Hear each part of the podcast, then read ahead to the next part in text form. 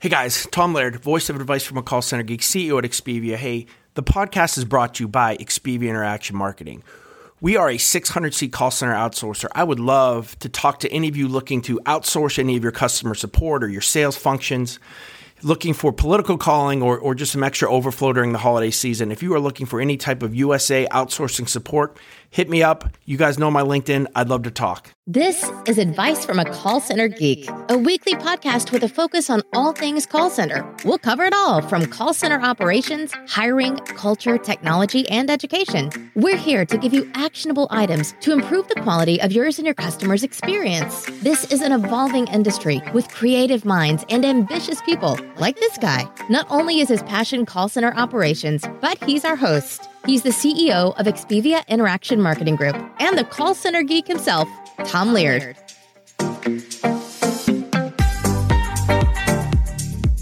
What is up, everybody? Welcome to another episode of Advice from a Call Center Geek, the call center and contact center podcast, where we try to give you some actionable items to take back in your contact center, improve the overall quality, improve the agent experience, hopefully improve the customer experience as well.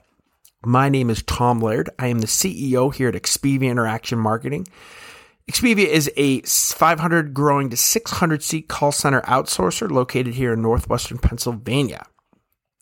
All right, let's benchmark some SLAs. How about that? Let's start some uh, some arguments within the community. Every time I do something like this on LinkedIn, it's a it's a little bit of an argument as there's so much. I guess I don't know. There's many opinions on on what a world class call center SLA is, what an average SLA is, because there's so many different variables at play here. I normally hate this question and this topic, but it's come up a couple times. I think that there are some questions on this, so I'm going to give you my opinion on this. So this is the official Tom Laird Expivia advice from a call center geek SLA benchmarking episode. Okay, I think I have a little bit of say or a little bit of experience in this as we are BPO, right? And I see a ton of different clients with different channels from healthcare to voice to tech support, right? To financial services. And everybody has a different kind of way of looking at this. So taking all that information, this is kind of what I've come up with and we've come up with as an organization for for what we think is is, is a benchmarked SLA for for all these different channels. All right, I'm going to get into it. Love to hear your opinion. When I post this on LinkedIn, make sure that you say, Tom, I think you're crazy, or Tom, I think you're, you know, you're on, you're on target here. All right. I believe that the average quote unquote good voice SLA, right? So this is where your, your standard is that is good, right? The first thing that you should be looking at, this isn't bad. This is, you know, I don't want to do white glove, but what is the, the, the area that I think is a good service level is an 80 30. 80% of the calls answered within 30 seconds or less. Where does an 80/30 come from? I believe it came from way back in the day. AT&T actually was the ones that started that. Right? But for us and for I would say 80% of our clients, they dictate an 80/30. That's kind of the industry average, right? Is an 80/30. If you want white glove service, it goes higher, right? Meaning it will be a 90/10 or we have clients that are a, at a 95. 90% of the calls answer within 5 seconds or less. How do you do that? Well, you have to be really, really good with your staffing. You have to be really, really good with how you're routing calls as well and using all the tools that you have to make sure that, you know, you're, you're hitting these calls. There's also, you know, I think, you know, again, 80 30 is, is where you're at. If you're doing that, you're in a really good spot. 90 10, 95, if you want something that's pretty crazy and, and, and more white glove. But we also have clients that say, hey, we can't afford that. We can't staff to an 80 30. You know, and I think the new benchmarking that's starting to happen is people starting to look at sentiment scores based on time in queue, right? So we can look at the average time in queue and when does the does the service level, you know, start to go south. So when that happens, right, we'll say, "Hey, listen, we can probably do an 80 120." Right? Because your customers are willing to stay on that in queue up to a minute 20 before they get ticked off, right? That's something to kind of look at. And I think we're evolving service level SLAs with that. All right. Now email. I think email, this, this really varies widely um, on how, how clients would like it answered. You know, I believe though that, you know, the average service is one day or 24 hours, right? So that's, that's kind of average. Good service, right, or a, a kind of a higher SLA or higher level SLA is within is within three hours of them sending that email, and kind of that white glove is either instant or within 30 minutes. And that's kind of what we put in in our contracts, you know, based on what clients want. Normally it's one day. If you want something a little bit higher, we can do it within three hours. If you want something even higher, it's instant or up to 30 minutes all obviously all that affects your staffing and, and who's attacking those those emails. Chat, uh, we we treat it like voice, right? So it's the same type of of SLAs that we're looking for, right? So an 80-30, you know, is your kind of regular, your normal. And then, you know, a 90-10 or a 95 for something that's a little bit, you know, more again, white glove or or higher end. Uh, you know, you can take multiple chats. We normally do not depending on the client, take more than four chats at a time. Uh, but that's kind of how we staff based on chat volume um, to an 80 30 or to a 90 10. All right.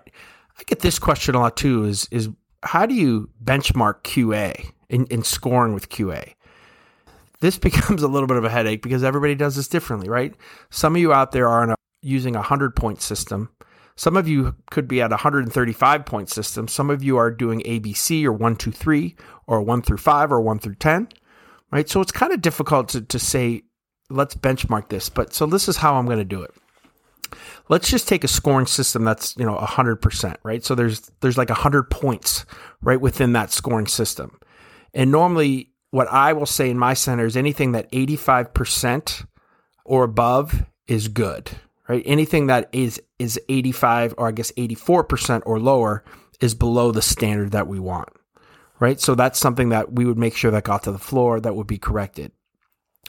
Um, you know, 90% is is is really above the standard, right? So, you know, if we have somebody that is is dealing with a, a higher end client, we're looking at 90%. If we're looking at white glove and they're paying for white glove and they're paying for servicing and we have the best agents that we can possibly have, we hold our agents to a 95% or plus for those types of programs. The other thing that we will kind of benchmark or monitor as well as is auto fails, right? And you know, depending on your on your QA or depending on on what the client really wants, and, and some of these have, you know, there's a culture of I don't know, forgiveness, right? Of of understanding that there's a learning curve. And there's some clients that say, "Hey, listen, it's my way or the highway. Do this or these reps are off." Right? So we have to look as well as as how many how many auto fails do they get until they're kind of off the program, right? And again, that doesn't happen. We're talking once everything is learned and maybe they're 6 months to 8 months into the program.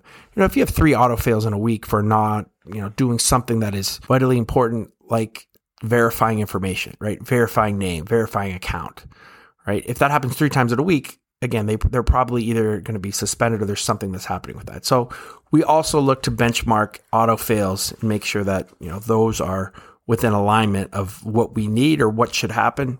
And again, no client, no matter what, should have th- three auto fails in a week, but you kind of get my point. That's kind of the extreme of, of what I'm, I'm saying. All right, sentiment, stuff that you're not thinking about right? And again, we can talk about CSAT, we can talk about NPS as well, right? And and kind of look at that. Again, those vary widely. And I I do like those a little bit because right, they're not just talking totally about the the the agent, right? They're talking about the whole customer journey, but still I still think that you get some ticked off people and they're the ones that really either hammer you on a CSAT or an NPS or the ones that really love you, right? And they, they kind of inflate your numbers as well. So sentiment scores is basically, it's pure. It's done from the, the system. It's done through AI. It's done through making sure that it's looking at what words the customer and the agent are saying and, you know, giving you numbers. When we talk about agent sentiment, right? So what we like to do is we benchmark this and we have found that we want an 80% positive and a 5% or less negative right? There is there's obviously some some margin of error on both those numbers. So, you know, we probably normally say we definitely do say plus or minus like 5%, right? So we give them a little bit of leeway, but we really want 80%. And we're looking at both, right? You're not just looking at positive, but we're looking at negative as well. And then, you know, the things in the middle, like mixed sentiment and things like that, right? They kind of, you know, make sure that it's okay that they're in there because you're, you're only trying to hit an 80% positive. And then when it comes to customers, and customer sentiment, it's really difficult because it really is all over the board. You know, depending on on if we got the program where a customer maybe just didn't have the tools, they didn't have the, the manpower, and customers are really ticked. You know, we've seen agent sentiment as low as 15% positive, right? So only 15% of the customers when they call in were positive and, and negatives as high as 60 to 70%.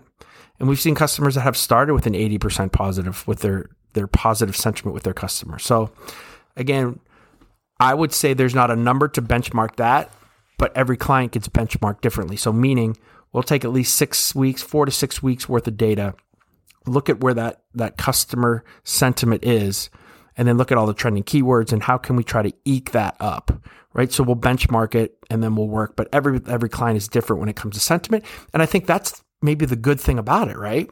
Right? It's not just this blanket number that we're throwing on it. It's really specific to everybody's program, everybody's client base, um, all the actions that you've taken or haven't taken. It's kind of all thrown into this this one number that I think can really give you really good insights into into what's going on. So again, that's my uh, that's my benchmarking, right? Uh, when it comes to voice, email, chat, QA, and sentiment. Um, again, if you guys disagree, let me know. But I think if those of you who are new or have never really looked at what service levels we should have, hopefully this gives you a little bit of, of value and, and you can start that process. Thanks, guys. And again, I will talk to you next week.